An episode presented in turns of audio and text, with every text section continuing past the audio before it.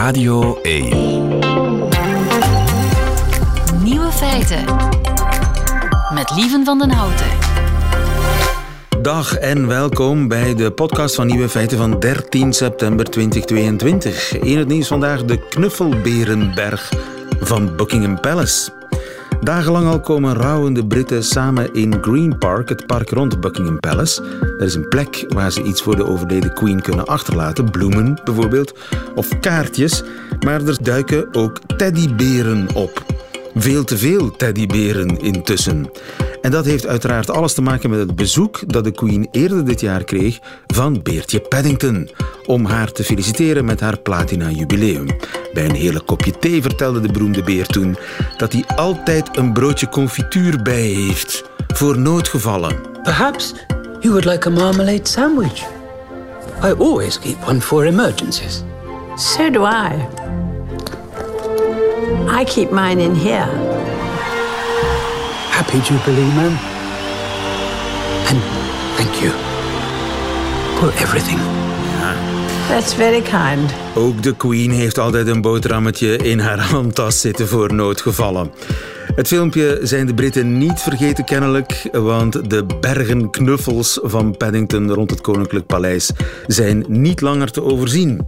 De beheerders van het park vragen dan ook om beren thuis te laten. Het zijn er te veel en ze zijn niet composteerbaar. Kaartjes die worden wel bijgehouden. De andere nieuwe feiten vandaag.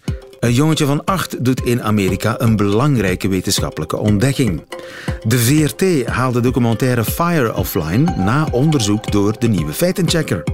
De Turken horen bij de ongelukkigste mensen ter wereld en het genderteam in Gent zegt dat er geen probleem is met puberteitsremmers. De nieuwe feiten van Jovan Castiel die hoort u in haar middagjournaal. Veel plezier.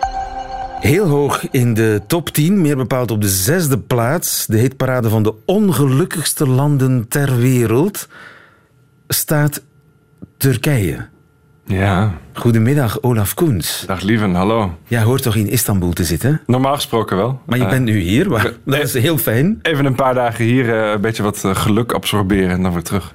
Ja, want je hebt lang in Brussel gewoond, dit geheel terzijde. Ja, ja. Maar je bent correspondent Midden-Oosten voor Nederlandse media. RTL. Op, of voor RTL. Op de zesde plaats staat Turkije in de hitparade van het onbehagen. Ja. Na Afghanistan, Libanon, Irak, Sierra Leone, Jordanië. Landen waarvan ik het meteen snap, want daar is chaos of oorlog of dictatuur. En dat is allemaal nogal nefast voor de feestvreugde. Maar Turkije. ja, je zou het niet zeggen? Zo- zo'n prachtig land, eh, vaak mooi weer. En toch is het zo. Eh, het is, eh, ik wil bijna zeggen, it's the economy, stupid. Wij hebben nu te maken met inflatie. We weten nu een beetje wat dat is. In Turkije hebben we de afgelopen jaren een gigantische inflatie gezien. Inflatie Wat is gigantisch? Ehm, er zijn geen officiële cijfers voor, want de cijfers van het Bureau van de Statistiek zijn, zijn, zijn die liegen. Ik kan het alleen maar aan praktische voorbeelden illustreren. Een, weet je wat een simiet is? Zo'n klein rond broodje met sesamzaad.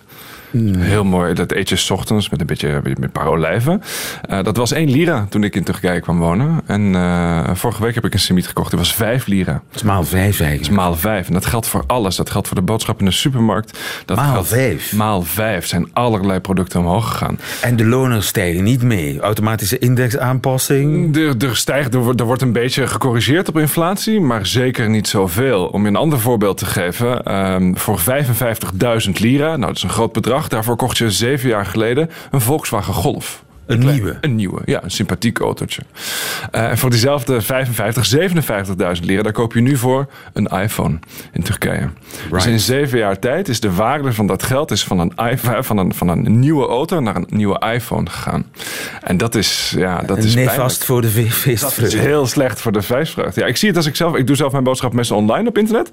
Eh, en soms dan, eh, dan bestel ik... Oké, dan doe ik rijst en, en een paar groenten. En, en dan denk ik op een gegeven moment... Ik moet nog iets anders doen. En drie minuten later kijk ik nog een keer. En dan kan het gebeuren dat de prijs ondertussen omhoog is gegaan. Dat is echt Drie waar. minuten. Ja, en daar word ik zelfs ongelukkig van. Ja. En ik, eh, ik krijg betaald in euro's, dus voor mij is die inflatie ook weer niet zo'n gigantische ramp. Eh, maar ik snap wel dat dat effect heeft. Ja, dus eh, het is meer die achteruitgang natuurlijk die een gevoel van onbehagen geeft. Het is niet zo dat mensen sterven van de honger. Nee, nee, nee. nee. Er, is, er, is geen, er is geen gigantische hongersnood. Er zijn geen, geen enorme tekorten. Maar de economie gaat gewoon zo ontzettend slecht. En je hebt, je hebt gewoon de afgelopen jaren in Turkije de waarde van jouw geld zien ja, verdampen. Spaargeld is weg. Spaargeld is, is, is weinig meer waard. En stel dat je nou, hè, als je, het zijn voor, voor Turkse, laat ik zeggen, tomaten in Turkije zijn niet veel duurder geworden. Maar als je nu houdt van Parmezaanse kaas, eh, of je houdt van een abdijkaasje, of je drinkt graag een duvel op het café, want dat hebben ze ook in Istanbul. eh, ja, die prijzen zijn gewoon verdrie, viervoudigd. Ja, die paar lekkere dingen die het leven... Die het leven zo mooi maken, absoluut. Maar mensen hebben televisie, mensen hebben... Sure, sure, sure. Ja, het is- Turkije is op zich, het, het gaat relatief best goed in Turkije. Zeker als je het vergelijkt met 30, 40, 50 jaar geleden. De Turken hebben een enorme slag vooruit gemaakt. Alleen moeten daar wel een enorme prijs voor betalen, nu economisch gezien. En ja, andere landen die heel hoog scoren in die eh, hitparade van het, van het malcontentement, eh, ja, die zijn natuurlijk eh, politiek totaal instabiel. Er is oorlog, burgeroorlog. En dat is Turkije ook. Turkije is uiteindelijk ook politiek instabiel op twee manieren. In de eerste plaats intern. Hè. Erdogan is nu al twintig jaar aan de macht, bijna. Volgend jaar is dat twintig jaar. Er komen volgend jaar verkiezingen aan. Gaat hij die winnen of niet? Nou, de oppositie is van overtuigd dat dat niet gaat lukken. Er komt een gigantische omketening in Turkije. Eh, de huidige machthebbers zeggen nee, nee, Erdogan blijft aan de macht. En ook dat is allebei een beetje een depressief scenario. Of de hele boel gaat over de schop en God weet hoe het er in de toekomst uitziet. Of Erdogan blijft eeuwig aan de macht. Dus dat is voor de meeste Turken ook iets, ja, daar word je nou niet bepaald vrolijk van. Ja. Nochtans, er is een, grote Turkse gemeenschap waar ik woon, de stad waar ik woon, eh, in Gent. En die lijken me allemaal heel erg trots en Turks. En als Galatasaray gescoord heeft, Ja. dan staat de stad op stel. Dat heeft er ook wel mee te maken dat, dat, dat die mensen in jouw buurt, eh, die krijgen betaald in euro's.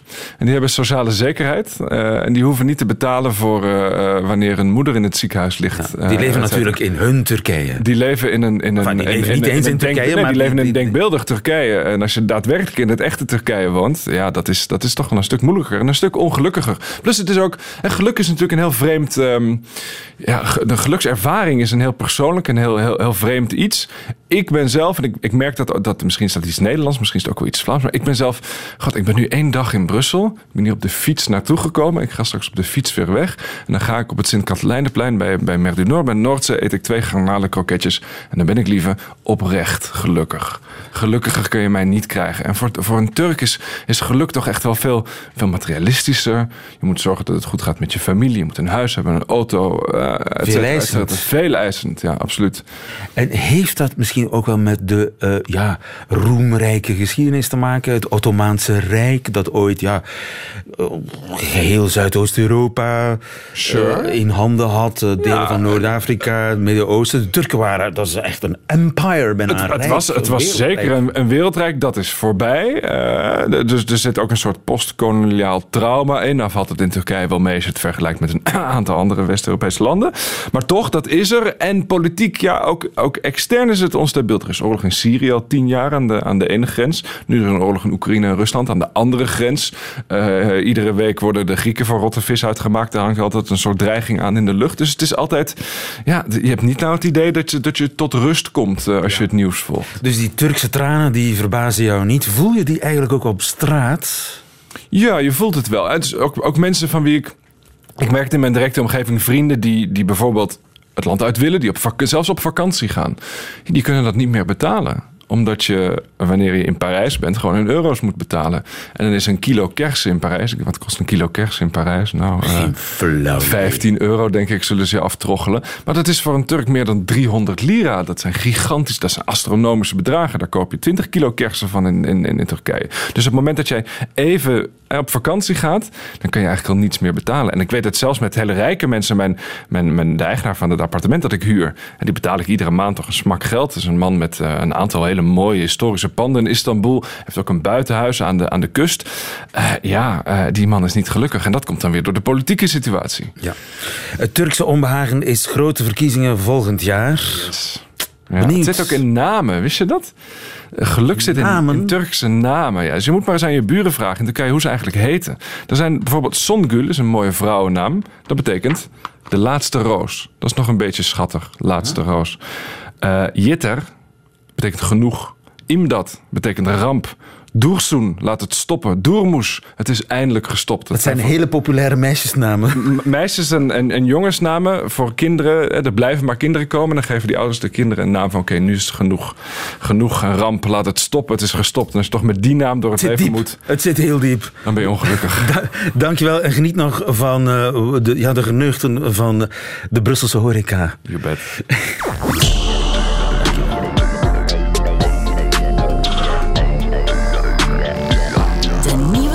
feitenchecker.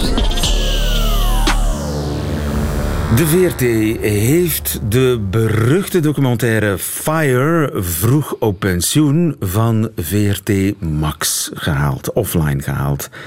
En dat is jouw schuld. Enfin, dat hebben we aan jou te danken.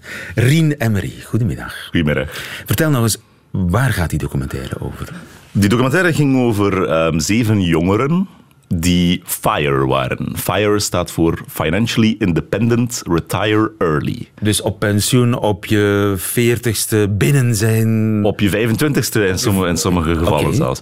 Ehm, nu, er was al heel veel kritiek op die documentaire de voorbije twee weken, omdat het een onrealistisch beeld zou scheppen van snel rijk worden op jonge leeftijd. Vooral dan door speculatieve beleggingen in niet gereglementeerde producten, zoals cryptomunten, forex, buitenlandse valuta, etc. Er was al veel kritiek op. Ehm, maar Maar jij je bent iets gaan onderzoeken. Jij rook onderraad. Ja, maar veel mensen roken al onderuit. Het, het kwam eigenlijk allemaal door één van de personages in die reeks.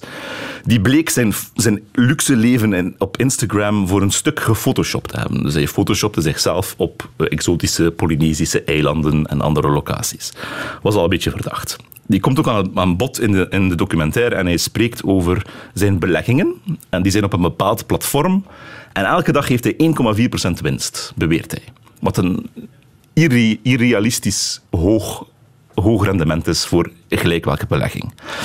Ehm, dat is uitgekomen door een andere journalist al van Humo, dat het ging om een bepaald platform dat de Future Trade heet. En als we dat gingen onderzoeken, bleek dat een piramidespel te zijn. Wow. Een piramidespel. Een piramidespel. Ehm, Dat, ma- dat is illegaal. Niet, dat, dat is niet, niet legaal in ons land, en, maar dus zeer, eh, zeer gebruikelijk in die niet gereglementeerde beleggingen, alles met crypto en zo.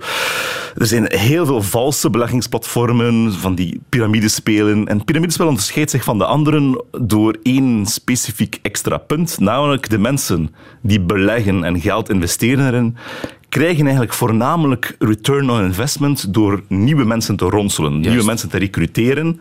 En zo blijft er nieuw geld binnenvloeien in het spel. En zolang dat lukt, blijft het ook bestaan. Maar als het ophoudt, houdt het op en lopen de stichters van het spel met alle geld weg. Ja. En de bubbel loopt De bubbel barst. En een van die mensen in die documentaire bleek daar zijn geld mee te verdienen. Dus dat zal misschien de trigger geweest zijn voor het offline halen. En we weten heel zeker dat hij daarbij betrokken is. We weten het heel zeker en meer nog door mijn undercover onderzoek op sociale media hebben we gemerkt dat hij ook mensen recruteerde zelf. Dus hij postte berichten in van die groepen op Facebook als werken van thuis uit, eh, geld Dus hij wist doelbewust, hij wist Ja. dat hij bezig was met een piramidespel. Dat weten we eigenlijk niet. Ik heb hem lang gesproken en we weten het eigenlijk nog altijd niet of hij echt weet dat het fraude is. En hij, Je hebt hem lang ik heb gesproken. hem lang gesproken en hij, Geeft- gelooft hij zelf. toe? Nee, nee, nee, helemaal niet. Hij gelooft zelf dat het een echt beleggingsplatform is, beweert hij. En hij gelooft ook dat als hij mensen recruteert daarvoor, dat hij eigenlijk hen gewoon informeert en hen een kans geeft om heel veel geld te verdienen met dat Ja. platform. Dus we zijn niet zeker of hij een slachtoffer is, dan wel het brein. Hij is zelf ook gerecruiteerd door iemand anders. Dus eh, het, het, het gaat nog vele niveaus naar omhoog. Maar aan de top zitten Russen. Oké. Alright. Ja, aan de top zitten Russen en dat weten we door de, de, de promofilmpjes van het bedrijf The Future Trade. Dus die hebben hun eigen promofilmpjes, gel- gelekte promofilmpjes op YouTube. Wa- waar hun CEO komt vertellen over hun investeringen, waar de CFO aan, het woord komt, de chief, de chief eh, financial officer en allemaal andere eh, bedrijfsleiders met Engelse namen. Ja. Maar ehm, het zijn geen Engelsen, het zijn Russen. En dat hoor je een klein beetje aan hun Slavisch accent. Maar als je hun gezichten opzoekt met gezichtsherkenningssoftware, vind je ze terug op eh, Russische acteursites. Dus het zijn zo eh, Russische figuranten die men daar ingehuurd heeft om ja, Engelse CEO's van dat bedrijf te spelen. Dat is al heel verdacht. Men beweert ook van, ja, dit is een video uit ons eh, Londense kantoor. En toevallig ja, gaat ze met de camera over de ruit en beneden door de ruit zie je een bepaald specifiek gebouw staan dat in het zakendistrict van Moskou staat. Dat heb, dat heb jij Ontdekt, ja. Ontdekt. Ja, dus da- daarmee weten we van één, het is allemaal fake, heel dat platform en wat er daarop gebeurt. Twee, er wordt geronseld door iemand uit die documentaire en daarom is hij weg. hè. En drie, ehm, ja, het zijn Russen, uiteindelijk. Oké, dus dit zal, zal tot een soort bezinning moeten leiden ergens op eh, VRT-echelons, neem ik aan. Nee, ja, niet noodzakelijk. Het is gewoon een goed moment. eh, eh, Maar hier is toch iets fout gegaan, ook bij de VRT. Daar moeten we toch eerlijk in zijn. Het is een goed moment, denk ik, om te benadrukken wat de gevaren zijn van zo'n, van zo'n beleggingen. Eh, dat daar misschien ook ehm, goed mee kan omgegaan worden, maar heel vaak slecht. En dat er heel veel fraude is. Als zelfs een van de mensen die in die documentaire voorkwam op een van de frauduleuze platformen bleek te zitten, dan... En er zijn nog wel wat vraagtekens te stellen bij anderen ook uit die documentaire. Dus het is een beetje... Dat is, laten we het positief houden en hopen. En ik ga straks ook nog wel wat uitleg doen aan verschillende mensen worden straks nog gevraagd om eh, financiële educatie te doen over piramidespelen hier in podcasts en zo straks. Dus eh, laten we hopen dat het, dat het eh, kan leiden tot een, tot een betere financiële educatie, vooral voor jongeren. Ja, dat we er met z'n allen uit leren. Waarvoor dank, Rien en Marie. Goedemiddag.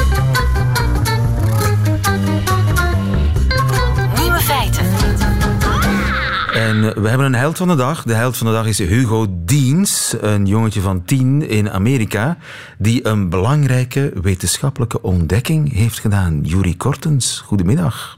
Hallo, goedemiddag. Je bent lesgever bij Ja. Natuurpunt, Juri. Ja. En die tienjarige Hugo, wat heeft die ontdekt? Ja, die heeft eigenlijk iets heel, heel tof ontdekt. Hij was aan het spelen. eh, hij was gewoon een, een, een boomstronk aan het omdraaien. Hij zag daar hele kleine eh, knopjes liggen. Eh, dat bleken gallen te zijn, maar die waren verzameld door mieren. Aha, En dat was wel gek, want normaal gezien gallen, dat zijn uitgroeien aan planten. dat zijn van die bolletjes, hè? Van, oh, die, die, op, Ja, zitten die op blaadjes.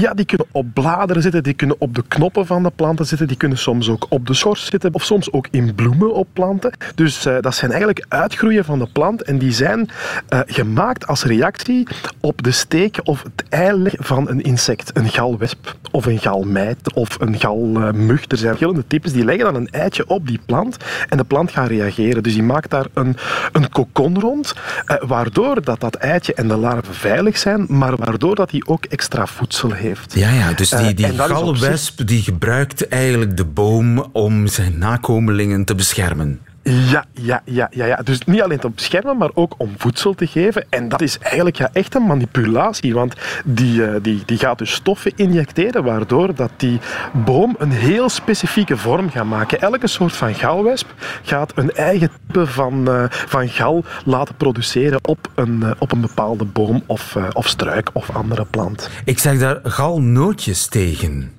Maar dat is verkeerd ja. waarschijnlijk. verkeerd, dat is helemaal niet echt verkeerd, maar je kan daar soms echt een nootjesvormen hebben, maar je hebt ook soms lensvormen, je hebt eh, soms eh, eh, ja, een soort van, van, van, van ananasvormen, eh, aardappelvormen, dus je hebt daar eigenlijk heel veel verschillende vormen. Dus ja, nootjes, dat mag je, dat mag je zeker zeggen voor sommige types, Eh, maar ruimer kunnen we beter zeggen gallen. Maar dat was dus een mysterie, want waarom zouden die mieren gallen verzamelen? Ze eten dat toch niet op?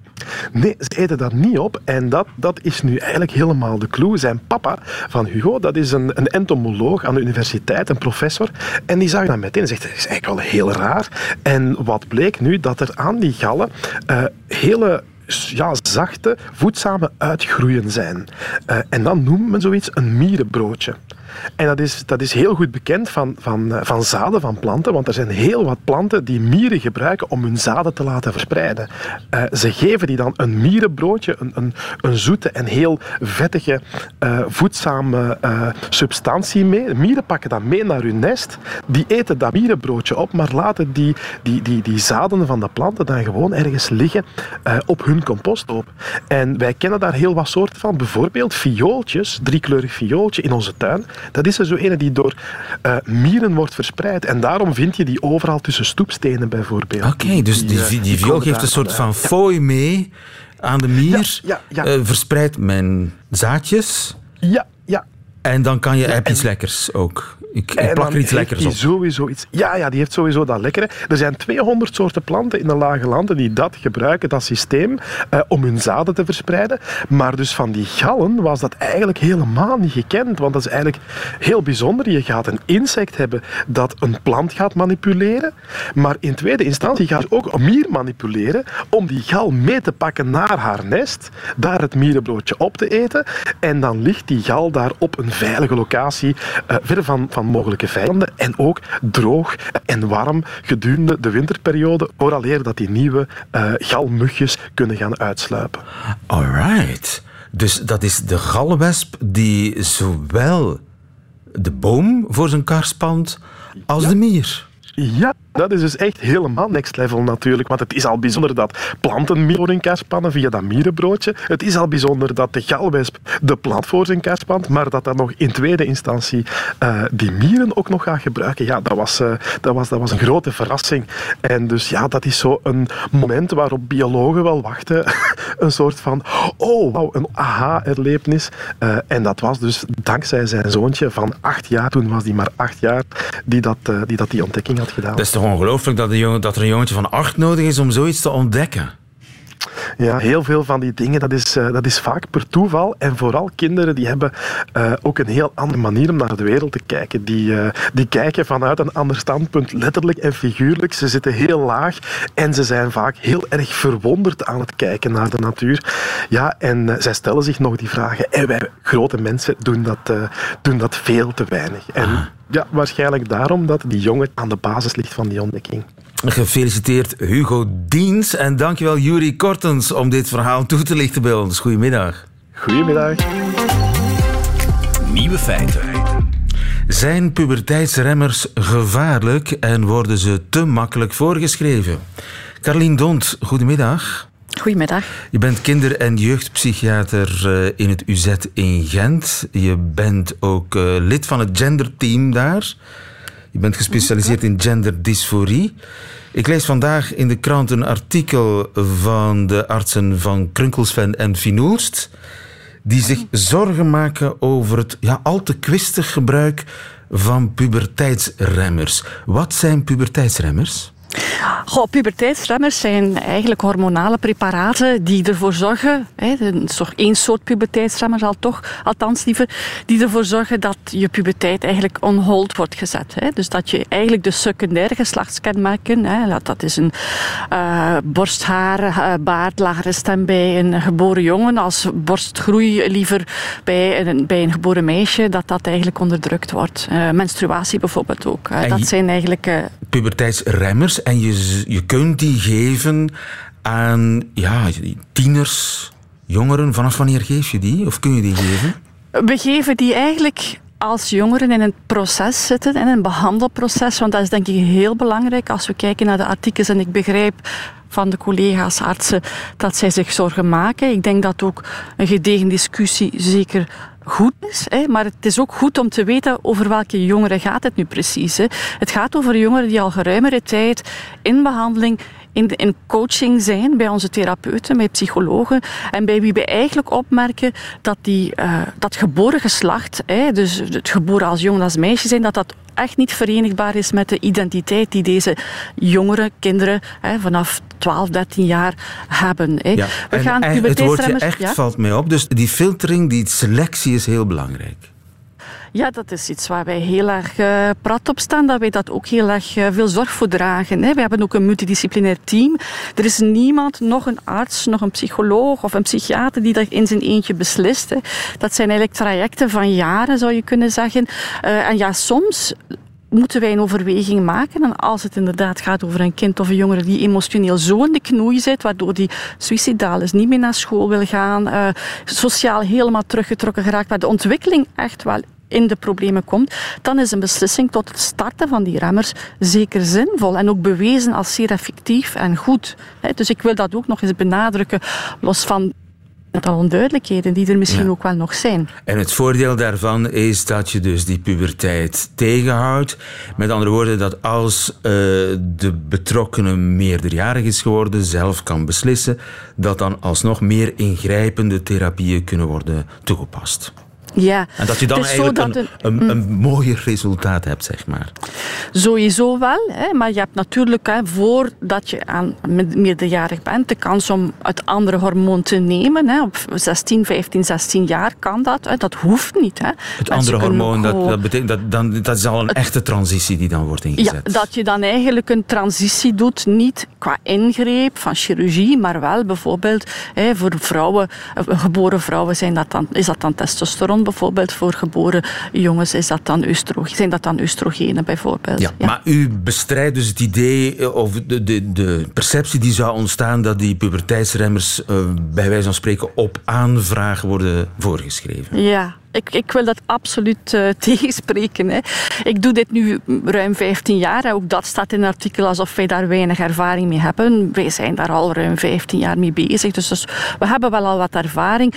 Ook de cijfers kloppen niet helemaal. Hè. Als, als wij kijken van het aantal jaren dat wij met remmers werken, dan zien we dat ongeveer inderdaad een helft, 50 procent van de kinderen die bij ons start, inderdaad niet aan remmers start. Hè, maar dat is ook in het proces is dat ook iets wat ja, altijd op tafel wordt gelegd. Dus dat is ook iets wat we altijd bespreken. Dus de helft en, doet het niet? Denk, hm? De helft doet ja, het niet. gaat uiteindelijk toch uh, stoppen voordat de puberteit start. Of bij startpuberteit, dat er toch minder een probleem is. We gaan ook nooit starten met remmers voor de puberteit ergens gestart is. Hè. Dus kinderen en jongeren zullen altijd een, een ervaring hebben met uh, secundaire geslachtskenmerken. Hè. Het zij uh, borstgroei, baardgroei of, of liever beharing. Hè, dat voor jongen dus dat zijn zaken die altijd wel, waar altijd contact mee gemaakt wordt, hè, alvorens we zullen starten. Uiteraard zullen we, als we zeggen van kijk, dit leidt tot zo'n toename van de dysforie, gaan we uiteraard op dat moment niet uh, het verder laten gaan en kunnen we wel op dat moment die remmer starten. Juist. Maar de nadelen, daar hebben we nog niet over gehad. Er zou nee. probleem zijn met botontwikkeling, dat het daarop ingrijpt, die, die, die puberteitsremmers. En ook cognitief in de hersenen. Ja, ja bij het eerste denk ik uh, dat klopt. Hè, dat uh, door het onderdrukken van het uh, systeem, het hormonale systeem, ga je inderdaad, heb je een grotere kans op botontkalking. Dus de densiteit van je bot gaat wat zakken. Dat is iets wat wij heel nauwkeurig opvolgen. Hè. Dus opnieuw, wij werken ook echt met kinderendocrinologen die dat product ook heel goed kennen. Hier in Vlaanderen is er geen enkele huisarts of kinderarts die zomaar remmers zal opstarten. Dus dat is echt een gespecialiseerde activiteit, zou je kunnen zeggen. Um, maar je ziet ook op het moment dat je het zou stoppen of dat je de puberteit, het zij van een jongen of een meisje, terug opstart, dat die densiteit opnieuw weer toeneemt. Dus het is wel omkeerbaar. Mhm. Maar het is zeker gedurende het proces dat men die remmers gaat nemen belangrijk om dat ook op te volgen. En bijvoorbeeld supplementen of vitamine D of zorgen dat men voldoende buiten komt. Hè. Uh, dat is wel iets wat de endocrinologen zeker opvolgen. En dan die, puntje, die, ja, ja, inderdaad, de ingrijpen van die puberteitsremmers op, op de cognitie, op, het, op de hersenen, de functie van de hersenen. Dat wil ik eigenlijk formeel tegenspreken. Hè. Daar is geen enkel eensluidend onderzoek die aantoont dat kinderen en jongeren onder remmers het cognitief minder goed zouden doen. Integendeel, er is recent, ik denk een, half jaar geleden, een publicatie uh, gekomen uit de, van de groep van Amsterdam, waarin eigenlijk bevestigd wordt dat kinderen en jongeren met puberteitsremmers eigenlijk dezelfde ontwikkelingskansen hebben op cognitief vlak. Dus dezelfde carrière-mogelijkheden, zeg het maar, of, of ontwikkeling, uh, een beroepskeuze, of ja, school kunnen lopen zoals uh, andere kinderen uit de typisch ontwikkelende populatie. Dus zeggen dat dat eigenlijk een impact heeft op cognitieve ontwikkeling, is naar mijn gevoel echt compleet fout. Oké. Nu, de terughoudendheid die het genderteam in Gent aan de dag legt, tenminste als ik uw verhaal uh, volg, geldt die ook voor andere plekken in het buitenland? Er waren onder andere problemen met een kliniek in Engeland. Zijn ze overal even verstandig? Ja, ik, ik denk dat daar misschien... We hebben natuurlijk wel de guidelines, hè, maar dat is natuurlijk per centrum te interpreteren. En ik denk dat inderdaad in Engeland toch wel uh, een hele grote groep uh, jongeren is geweest die zich heeft aangemeld. Wat nogmaals wijst dat er aandacht moet zijn voor dat probleem. Hè, en niet meteen op een hele negatieve manier. Hè. Maar het is inderdaad wel zo dat... dat Dat is wat men ook in dat proces heeft, uh, de hulpverleners heeft verweten, dat men veel te snel is gegaan of dat men onvoldoende aandacht gaf aan. Ik denk dat uh, Enfin, ik, wij kunnen onszelf nog altijd terecht in de spiegel kijken en zeggen dat wij dat heel gedegen doen in de mate van de mogelijkheden die er zijn. Hè. Uiteraard hebben wij ook te maken met lange wachtlijsten, maar dat heeft natuurlijk ook te maken met uh, te weinig middelen nog altijd in de geestelijke gezondheidszorg. Hè. Maar ik denk uh, dat, dat we dat toch niet over één kam mogen scheren. Ja, dat is Dont. toch een belangrijke... Ja. Dank u wel voor uh, deze uitleg. Carlien Dont, kinder- en jeugdpsychiater van het genderteam in het UZ in Gent. Goedemiddag. Oké, dankjewel. Dag. Ik heb nog een laatste nieuwe feit voor u. Namelijk dat Oekraïners tegenwoordig huwelijksaanzoeken per granaat doen. Sinds kort is er de website signmyrocket.com. Op die website kan je Oekraïnse granaten personaliseren. Idee kwam van Anton Sokolenko, jonge Oekraïner, die geld inzamelt voor het leger. Voor 150 euro kunt u een boodschap achterlaten die door Oekraïnse soldaten op een granaat wordt geschreven. Die granaat wordt vervolgens met artillerie op Russische soldaten afgevuurd. Maar u krijgt daarna nog wel een foto van uw persoonlijke granaat voor het afvuren plaatsvindt. En zo is er al een granaat met een Grüße aus Duitsland afgevuurd. Ook al eentje uit Nederland met wraak voor MH17. Maar één Oekraïner betaalde 150 euro voor. Schat, wil je met me trouwen op een granaat te laten schrijven? Het antwoord was positief naar het schijnt. Het middagjournaal nu met Jovan Castillo. Nieuwe feiten. Middagjournaal. Goedemiddag. Ik wist al vijf maanden op voorhand dat ik in augustus naar een familiefeest bij mijn schoonouders zou gaan. Ik wilde daarvoor 20 kilo afvallen. Want ja, als ik weet dat ik mijn schoonmoeder zal zien, wordt alles altijd een beetje erger. Ik weet niet wat het is, maar mijn schoonmoeder hoeft niks te zeggen en toch zie ik onmiddellijk wat ze denkt. Ze kan gewoon hallo zeggen en dat is voor mij genoeg om te weten dat ze mij een dikke Amerikaanse teleurstelling vindt. Dus ik maakte deze keer een echt plan. 1 kilo per week verliezen. Wat kan slimmer en gezonder zijn dan dat? De eerste week was een groot succes. Ik verloor gemakkelijk 1 kilo. En natuurlijk moest ik dat vieren met pizza en chocolade. Maar gelukkig had ik een goed plan. De week erna was Kees stresserend en dus ja, ik at een beetje te veel. Een volledig brood, een grote bokaal pindakaas en een paar dozen koekjes. Maar ja, stress is stress en bij stress verbrand je ook veel calorieën. Een maand voor het familiefeest zag ik dat ik terug op mijn startgewicht was en ik besliste om alleen nog maar komkommers te eten. En ik heb dat ook één volledige dag gedaan, want ik moet eerlijk zijn, het was een moeilijke maand. En plots waren we één week voor het familiefeest. En niet alleen was ik geen gewicht kwijt, ik was ook vijf kilo aangekomen. Dus had ik nog één week om 25 kilo kwijt te spelen. Wat mogelijk is. Want je hoort altijd verhalen over mensen die verloren lopen in een bos en als ze worden gevonden, zegt iedereen: Ze heeft het overleefd, maar ze was na één week zo vermagerd dat haar eigen familie haar niet herkende. Dus ik dacht, als ik gewoon één week wakker blijf, rondwandel, niks eet en mij inbeeld dat wilde dieren mij achtervolgen, dan kan ik al mijn gewicht in één week verliezen. Dus ja, op de dag van het familiefeest was ik 10 kilo aangekomen. Mijn schoonmoeder zei gewoon: Hallo, maar natuurlijk wist ik precies wat ze dacht.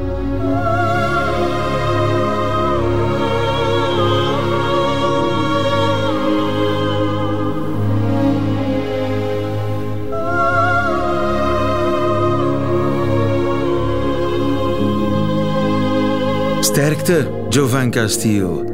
Haar middagjournaal hoorde u. Meteen het einde van deze podcast van Nieuwe Feiten. Hoort u de volledige uitzending veel liever? Dat kan natuurlijk ook on demand via radio1.be of de Radio 1 app. Tot een volgende keer.